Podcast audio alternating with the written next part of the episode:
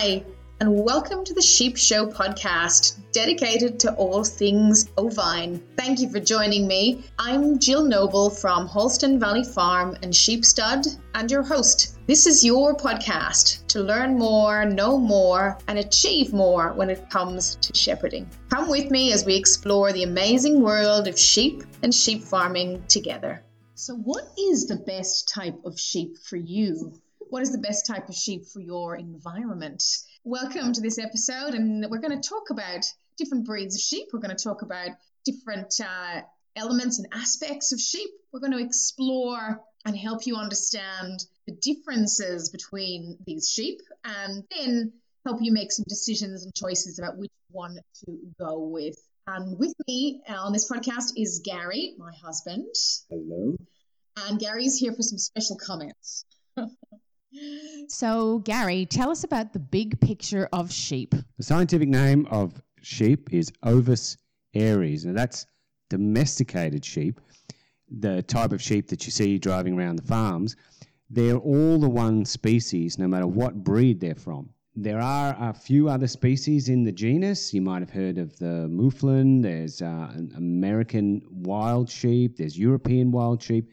And it is believed by many that the domestic sheep we have today were descended from those European and Asiatic wild sheep. They've been domesticated uh, through many, many cultures across the world on all continents, I think, except Antarctica. And the reason is probably because they're so darn useful. Uh, meat and wool, but milk and lovely cheeses. And they're also have been used for fertility. Uh, there's lots of examples through Europe of where they were used to fertilize the croplands in the times before uh, bagged fertilizer and tractors. So they've been part of our history for a long, long time, and they look like they're going to continue to be with us for a, a lot longer. And what we know is that there are about a thousand breeds of sheep around the world. And I'm interested in us having a chat around the the different types of breeds that, that are in existence today. We, we have, you know, for example, people talk about wool sheep or composite sheep or crossbred sheep.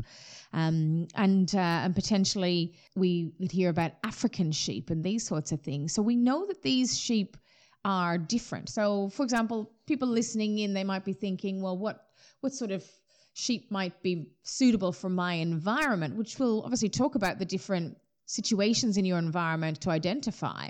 But let's just have a chat about these types of uh, of sheep. So, African sheep. What uh, what what what can you tell us about African sheep? Well, I think the important thing to remember is that a breed, the term breed, is not strictly a scientific term. It refers to traits that are passed on genetically from parent to offspring. That's the key thing to uh, remember because we can we can look at all different sorts of aspects of, of sheep or other animals, but the important thing is what are the key traits that you are going to need on your property, your environment, your weather, and your operation with your levels of skill and, and enthusiasm. So it's really about the traits. So when it comes to African sheep, uh, that's pretty simple because you think that it's dry, it's it's arid. These are the types of sheep, and some examples will be the Damaras, Dorpers. Dorper is from Persian, so you remember as a and Dorset and Persian. Dorset and Persian, that's it. Yep. And so therefore, uh, their traits uh, that they can do very very well in the dry arid areas. They're good foragers, but importantly, uh, they are polyestrous which okay, so now we're talking about uh, how they breed. So you're saying here African sheep breed differently in terms of their um, cycle, their reproductive cycle. That's right. So uh, we're generalizing here, but for most intents and purposes, you can think that African breeds can uh, fall pregnant basically at any time of the year. So there are a lot of other factors, but basically you can uh, set the time when you join your ewes with your ram, and that means that you can, um, all things, all other things being okay, the, the, the nutrition and the weather, etc. You can have a lot more choice about when you have lambs, and that's a critical uh, issue. Now, the British breeds are a bit different. We'll we'll we'll get to them. So just with these this polyestrous piece, poly means many, and estrus refers to the reproductive cycle. So if we know that sheep are five months on average pregnant for fi- pregnant for five months, does this mean that a polyestrous sheep could technically have two breeding cycles in the one year? That's right. What you'll hear from a lot of African sheep breeders is that you can have three lambings in two years. Uh, one of the breeds that a lot of people either think about when they think about sheep is merinos. So, and these are quite an interesting breed. So, where do merinos come from? Well, merino is a Spanish word, and the merinos came from Spain. And that's one of the reasons they may have done very well here in Australia. Because merinos are an interesting breed because they're not African, they're Spanish, as you mentioned, but they actually are a, a breed that breeds all year round as well. Yeah. So so they're a, and and it, it, it's, I mean, if, if you're interested in, in a wool sheep and you're and that's something that that's of um, a, a passion of yours, and we will have some wool experts on on upcoming editions and episodes of the podcast. Um, we'll we'll look at some things at the end of this podcast on why what you'd need to have wool and and, and grow wool. Um, but that's something to obviously think about and, and looking into a merino or a merino cross. And the merino the merino has been used to cross with a lot of sheep, and as a result, that um, trait, that uh, ability to cycle all year round, has been brought into additional crossbred merino sheep. So it's interesting to sort of look at that. But again, as you mentioned, there's pros and cons with that as well. So we've looked there at African sheep and merino sheep. I'd now like us to look at other types of breeds. And in particular, another uh, breed I'd like us to look at is the British breeds of sheep, and then we'll also look at composite breeds too. Um, so let's look at some British breeds. When I say to you, Gary, British breeds of sheep, what what comes to mind? What are some breeds that that come to mind? Uh, all the lovely British names like uh, Suffolk and um, Lincoln and Shropshire and all these different names where the sheep were bred in particular regions, particularly before mass transportation, and each region just developed almost in isolation due to the different influences or factors in that region. Mm. And when we so we talked about the Africans being polyestrous, these British breeds are they polyestrous? Well, no, they're called cyclical breeders. What does that mean? Well, they breed at a particular time of the year. So you've got a window where they'll come into season and they'll be receptive to the ram. Uh, and that is probably because in the northern hemisphere, where you have definite seasons, and so you would be, as a sheep, you'd be best to have your lambs at a particular time of the year. And because it is quite seasonal in that temp- uh, in the northern hemisphere um, compared to say a tropical zone where the seasons are pretty much the same you do have that definite change in day length. You have the definite four seasons. So there is an imperative to do things around those seasons. And just on that that's what that's what signals that cycle in in these sheep that we're talking about these british breed sheeps. The shortening of the day length and the light hitting the eye the amount of light hitting the eye changes and then the sheep starts to cycle. So it's really quite amazing. Yep and uh, it can vary slightly. I've heard some people say that down here where we are in southern australia and closer to the coast they might be a little bit later.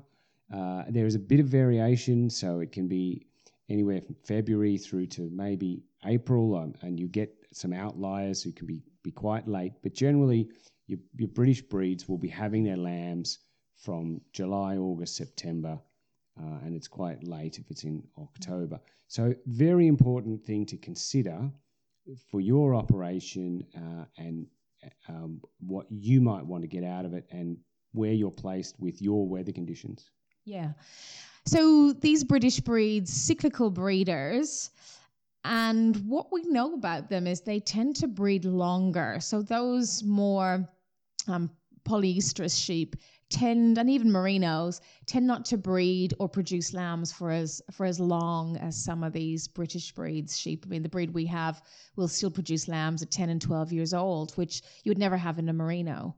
So there's different sort of benefits of that um, the, that breeding cycle as well. And then let's have a look at composite breeds. So when you think about composite breeds, what what comes to mind? What, what you've got are two different breeds, and then, or two or more, and you, you get a genetically stable sheep that has derived from two of those different breeds. And remembering, of course, breed is not really a scientific term, it's just heritable traits that will be consistently passed on. So you've got a number of different examples. Yeah, so um, some of you might have heard of the Australian white sheep, and the Australian white was um, obviously bred uh, and created, if you like, because these composite breeds effectively are created. Uh, and Aussie Whites was created from a mix of White Dorper, Van Rooy, Poll Dorset, and Texel genetics all coming together to create the Australian White. And again, you can think about the benefits of a breed like that. Um, and we'll talk a little bit about some of the the, um, the other side of it as well. The Wiltipoll will be another one. Wiltipoll is um, primarily Wiltshire Horn gene, but also Border Leicester, Perendale, Poll Dorset, and Poll Merino. So you got some of that Merino back in there in that uh, Wilty Poll. Polwarth is another one, and that's a cross between Lincolns and Merinos. And then there's several others that are composite breeds, the Dohnes coming from um, Merino crosses as well. So Composite breeds, as Gary mentioned, they are a mix of breed, generally breed true to type. Now, the other thing I want us to talk about, Gary, is the difference between meat sheep and wool sheep. Well, obviously, the, the wool sheep are bred for their wool producing characteristics, uh, whereas some of the meat sheep, uh, they've been specifically bred for their meat characteristics, where they carry the carcass, how efficiently they produce it, flavorness, tenderness, that sort of thing. So the way I like to think of it is a difference between a, a a milking cow and a eating cow or a beef cow? Because they haven't been selected for wool and their main uh, production is for meat, what you'll find is that they've the focus for breeders down through the ages has been on other um, production characteristics such as fertility, mothering ability, um, milking ability, so they can produce lambs. So you often get some other very beneficial traits because the focus hasn't been on wool. And uh, a lot of this, the meat, the lamb in the supermarket, what would that be, do you think? Well, up until very recently, it was almost all wool sheep. And what you would have is a merino type or, or some other wool sheep. And then they'd put some other big sheep like a Suffolk or a Border Leicester uh, sheep to, to get some hybrid vigor, which means the offspring grow a bit uh, faster, bigger, mature earlier, any of those sort of production traits and then you'd get your wool off your ewe, but you'd also get the bonus of having a lamb or two. Uh, whereas what we're seeing more now, particularly with the Dorpers now, the, I think they're the second most popular breed in Australia after Merinos. They're probably still a long way behind Merinos, but they're, they're the second most common breed, uh, being a meat breed. Uh, and uh, that's, um, yeah, their production characteristics uh, reflect that. And then the other thing that um, when we started ourselves, we, we were hearing things like, uh, oh, that's a commercial sheep, or and that's a stud sheep. Um, and these are some of the things that perhaps um, challenge us a, a little bit.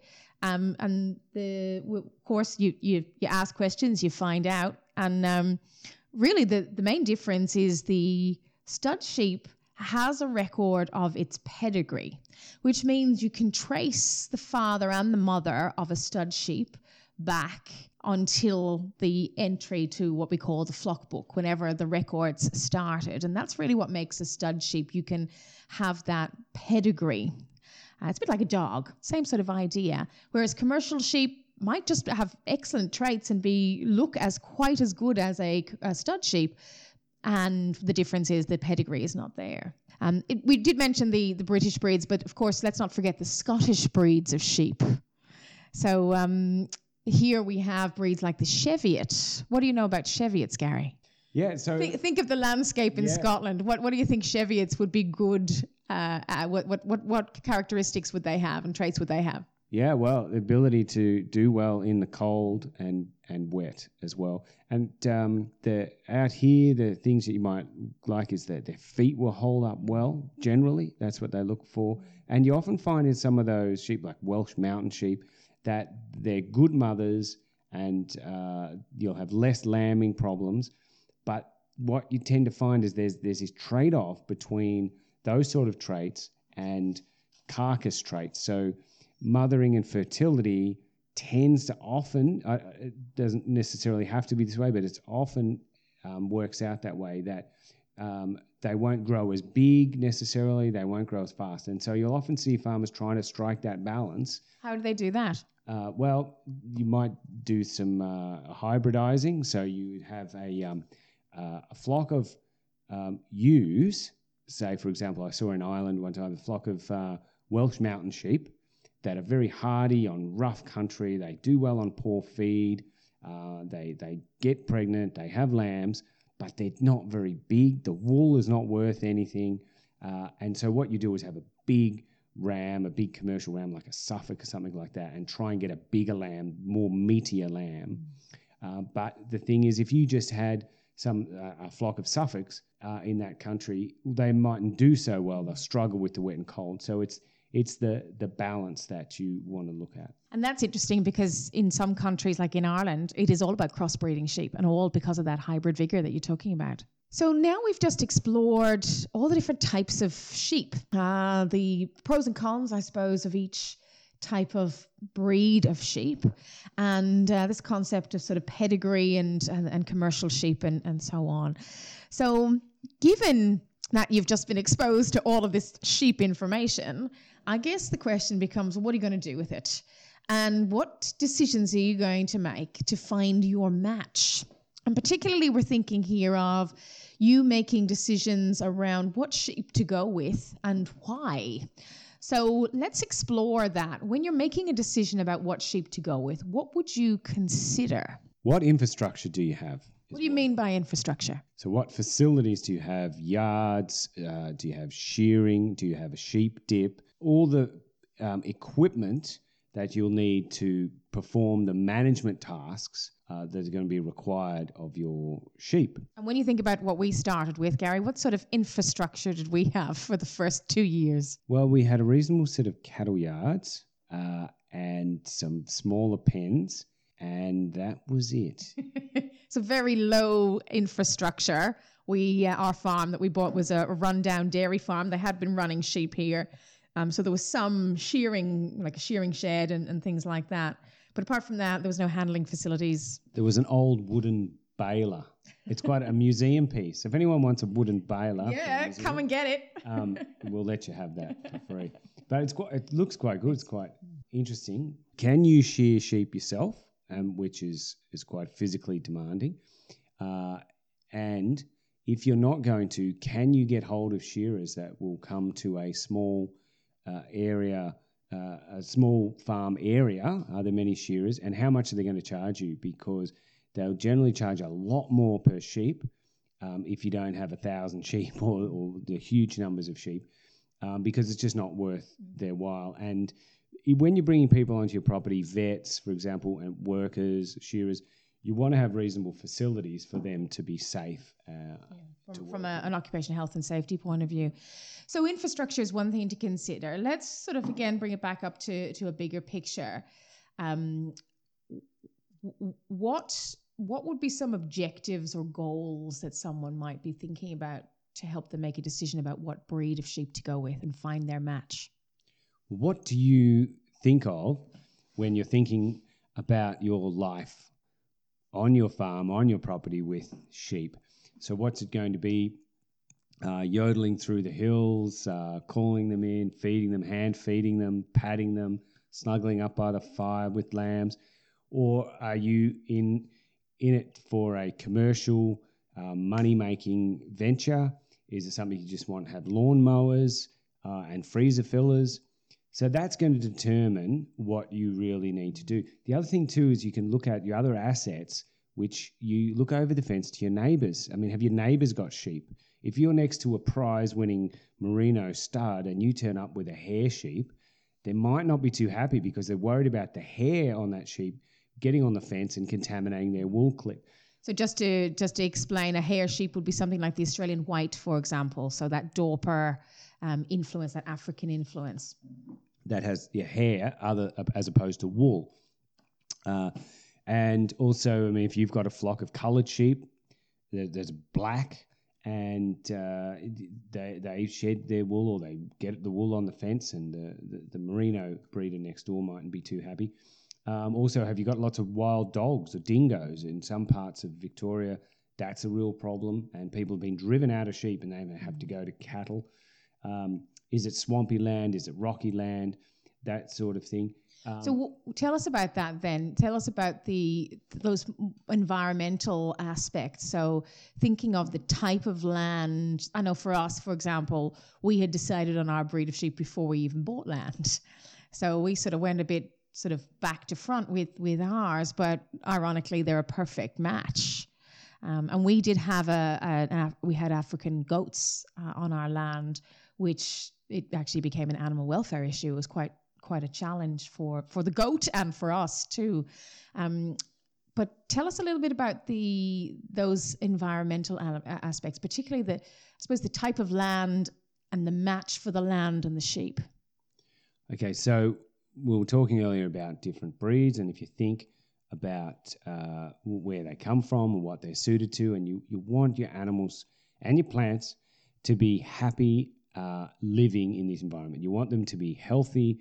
Now, if you've got broad open flat plains that are prone to hot summer winds and there's not many shade trees, well, an animal that comes from that type of environment, like an African sheep, will tend to be the best. And the examples we had Boer goats, boer, the South African or Afrikaans word for farmer, uh, and they're from from Africa. And a bit of sunshine, they're out lying on the road, sunbaking, and our British breed of sheep uh, heading for the shade. E- even if it's quite a cool day, they they actually go for the shade when it gets sunny.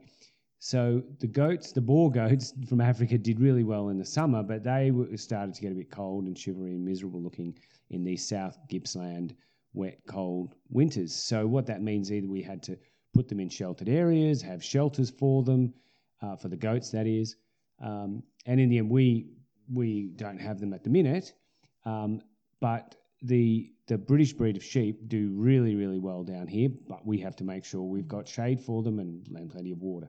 So that is one aspect, and also the if you look at the pasture, um, if you've got beautiful lush green um, ryegrass and, and and clovers, well, you, you might be able to have any any breed of sheep you like. But if you've got unimproved pastures, it's very rough, lots of weeds and that sort of thing. Well, you might want a more hardy one of these. Um, uh, Scottish heri- breeds, Scottish yeah, That- heritage that's, breeds, That's yeah. right. Or some of the African breeds might do really well because they can thrive quite well on uh, a lot of those others. And another thing to to um, find out is that certain weeds they'll they'll build up certain toxicities, but there are mineral licks.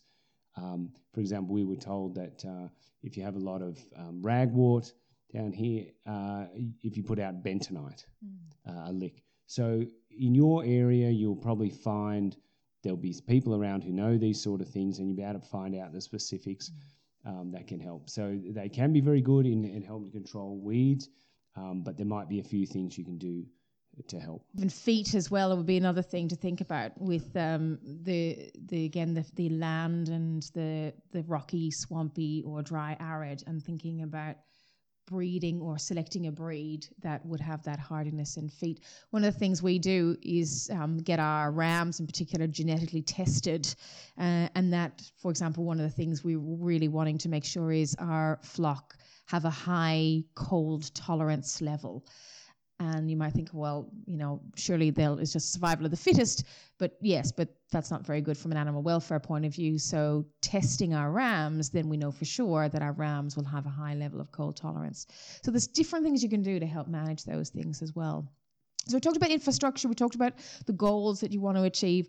What about time? Your own time and the breed that you choose. What do you think about that? Well, how much time will you have for for chores? Uh, that was one of the interesting things we've we've just realized we have to look at on the farm chores versus projects. You can only have so many hours of chores in a day, and it's not that many. If you have probably more than three or four hours of regular chores in a day, that's a, that's full capacity because projects will come up and emergencies will come up, trees will go over fences, bushfires, blow, whatever. So you have to you can't fill up too many hours a day with chores. So uh, if you're having to do lots of work with sheep on trimming the, their feet or any of those sort of management because you fundamentally got the wrong breed for your environment, that's going to make it either commercially unviable for you or you, are just going to um, not enjoy it. An example there would be having merinos in Gippsland, you know, where oh. wet and cold is not going to work, or an, a, a sheep that would be very prone to fly strike, where that might be a high risk as well. And that's going to eat into your time. Oh, yeah. And you'll have to be there in a bad fly strike, hot and warm, humid, wet weather. Uh, they can get fly strike on the back. And so you really do need to be going around every day because it can happen very, very quickly, which is okay if you're a full time operation. But if you're not there, uh, ha- having an animal that's, that's hardier and making maybe you have to make that trade off uh, between other characteristics that you'd like but but in the end, uh, if the animals are prone to disease and illness and ill thrift, um, it, it's not going to work out well for you. The other thing that um, we found quite interesting because we and we talked about this with Brett in the last podcast. You know, we were we, we bought our land, and then of course you want infrastructure, and then you do want to create or invest in a in our case a flock. So something to think about would be what is the entry point when you're buying sheep.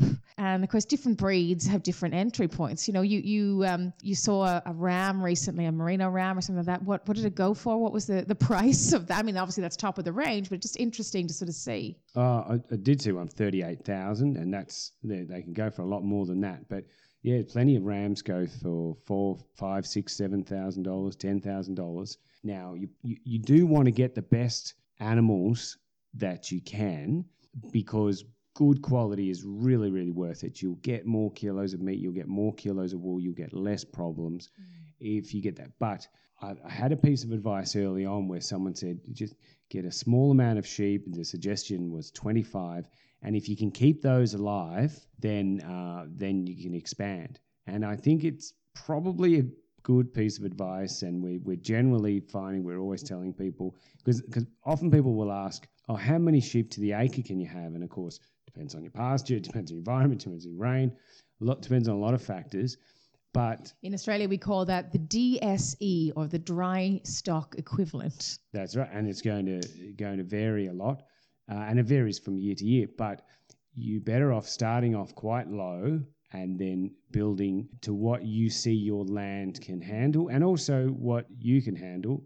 And if you're having to do a lot of extra work on the sheep to manage them, um, you might decide, look, I can handle more sheep, but I, I don't want to be doing this extra work. I really can't. It's not viable. You, you might have to be trimming hooves if if you're on soft country. Um, and that could be very logistically difficult or just something you don't want to do. Jill loves it, but I don't personally I do. particularly like it. I don't particularly like it myself. But and then there's all things you can do. We noticed that when we put the gravel tracks in, then we hardly have any problems. It's also breeding. Um, and we look for black feet in in sheep. Ben, so we've talked about the the facilities, the infrastructure, the goals, the the climate, the conditions, the land, and just this concept of the entry point, the budget, effectively. And then the other thing is, what are you going to do with these sheep? So. What about then the decisions a new breeder would make about their route to market or their sales strategy? So, what, what are your thoughts on on decisions and the, the finding the match around an individual's an individual breeder's sales strategy? Yeah, I think a lot probably depends on your area uh, as well. Because are you in an area that has a lot of sheep and therefore you have a lot of the, the infrastructure? You've got sale yards with regular sheep, you've got stock agents that know sheep, you've got people that have sheep trucks that you can easily transport sheep. a lot of these other little things that you might think about. Uh, even produce stores that stock a lot of sheep produce. Uh, we're in the dairy area and we find that we often work out something we need and we have to go searching for it because it's just not a, a, a sheep area. And Yet. well, I'm working on that. um, and I guess that's because a lot of people think of sheep uh, for merinos um, and uh, not sort of thinking that um, other breeds are anything other than just sort of hobby little um, curiosities. There's a few of these factors that you, that you need to consider. So if you are uh, have proximity or easy access to regular sheep markets, um, you can sell into the yards. The problem with yards is that uh, it's it's uh, right out of your control. You might have heard the, the saying that farmers are price takers, and so you you put your animals into the yards, and you might do really well, but there's a lot of people on Facebook that have had their easy care sheep and, and they've gotten $23 for it. I saw one poor lady. And there was nothing wrong with the sheep. It's just for whatever reason that happened on the day. And maybe there's a bit of dodginess going on, a few people there, a bit of a wink and a nudge, and and and all of a sudden you've got twenty three dollars for your sheep. And that animal, if you'd eaten it, it probably would have been two or three hundred dollars worth of meat. Yeah, for sure. And but that happens sometimes, especially with um, the unusual breeds or the rarer breeds. And for some reason, people just think they can discount it down and, and get away with it. If your sheep aren't presented really well, if they're a bit dirty around the backside, um, especially with the easy care breeds where the wool falls off, we've still had people come and say, "Oh, has that thing got lice or whatever?" No, it's just a shedding sheep. It's fine. Um, so I'm just going to stop you there. So you've mentioned a few things we haven't talked about, which is this concept of easy care sheep. So maybe we'll just spend a minute just talking about that to to help. Uh, help people understand what we mean by easy care. Because you're right, you're talking here about the market locally in, in Gippsland, and, and definitely it's not a sheep market. And we don't, we don't sell like this at all. Um, but what, what are easy care sheep? Not all sheep need to be shorn. Uh, there's been a, a, few breeds that have developed the ability to shed their wool. Uh, a lot of the African breeds, uh, the, the, hair sheep the that we were talking sheep, about, their their hair will fall off uh, coming up to summer. And there are also some British breeds like Wiltshire Horns, which we have. And so you don't need shearing facilities, you don't need to crutch, crutch them, you don't need to muzzle them. We haven't had a case of fly strike in the over four years that we've had them. Uh, so that's where we get the term easy care. You, you don't need things like a sheep dip because they just don't have a problem with lice. Uh, when we had goats, the goats had some lice, but we really never had sheep with lice. Uh, and so all that means that you need a lot less infrastructure, it's a lot less time managing problems, so it's a lot easier care. And one of the other uh, aspects that I find in, in easy, with easy care sheep is you have less chemical input as well, because with all those things you talked about, the lice and um, and the dipping, uh, it's it's chemicals. It's it's um, things that you put your sheep into or use on your sheep or in your sheep that that in, introduce chemicals into the food chain? Well, they, these chemicals are designed to kill things. So they're killing insects, killing worms. They're, they're, they're killing a lot of things. So the chemicals that kill things. Um, so if you can you can avoid putting that on your food. Now all these things will have safety requirements, withholding periods. That's the time from application of that chemical that you must not mm. sell your sheep for meat consumptions. And some of these uh, might be 21 days, 28 days, or 42 days. Mm. You have to really be very, very careful uh, and keep good records because if, if a few weeks later you think, oh, well, someone's coming to buy this or I'm going to sell this sheep, if it's within that withholding period, mm. uh, you you are breaching the, the regulations and you can be in serious trouble. So, thank you. That's really good to just introduce people to as exactly what we mean by by easy care. Um, and just going back to that sales strategy, I think that's something for for breeders when you are looking to find your match to sort of think about, well, how am I going to sell my sheep um, or my meat for example, and uh, and how can I not be a, a price taker as as you describe? Um, for us, we have a, a, direct to consumer approach, and that means that we're not price takers. We we uh, have consistency in our, our revenue, and also we have a relationship with our customers as well. So that's that's quite important for us too, as well. You can do that with wool as well. If you have a specialty breed that has a specific type of wool, uh, I, have read in a book about the Soay sheep. I think it's an island in Britain somewhere and uh, the lady writing the book was talking about how she had this um, beautiful woolen jumper made from a Soay sheep, and it was she described as impervious to the weather, and a lot of fishermen and sailors would wear these magnificent jumpers and keep them warm in the North Sea. You could sell your wool to spinners or specialty uh, handicraft people, that sort like of what the alpaca people do when yeah. they they use their own alpaca wool. Great. So thank you, thank you very much for your special comments, Gary. Uh, we've we've explored uh, different type sheep breeds, where sheep come from the um, the sort of the difference between these African sheep and British sheep and composite sheep and commercial sheep. And hopefully, it sort of demystified a little bit of uh, of this sort of um, sheep uh, mystery for you, and also helped you to make some decisions. So. What are you going to do next? How are you going to choose your match?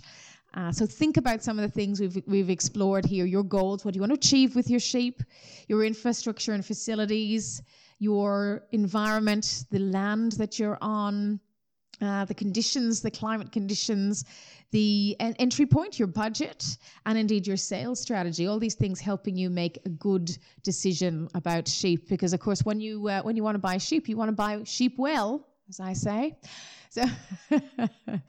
So thank you very much, Gary. Appreciate you being on the Sheep Show podcast again today. Listening to the Sheep Show podcast with Jill Noble from Holston Valley Farm. Do you know someone who could benefit from the Sheep Show podcast? Please take a moment to share this and our other episodes via your podcast app, email, or your social media channels. Each share helps us reach listeners just like you who can benefit from our content. Thank you so much for listening, and until next time, sheep well.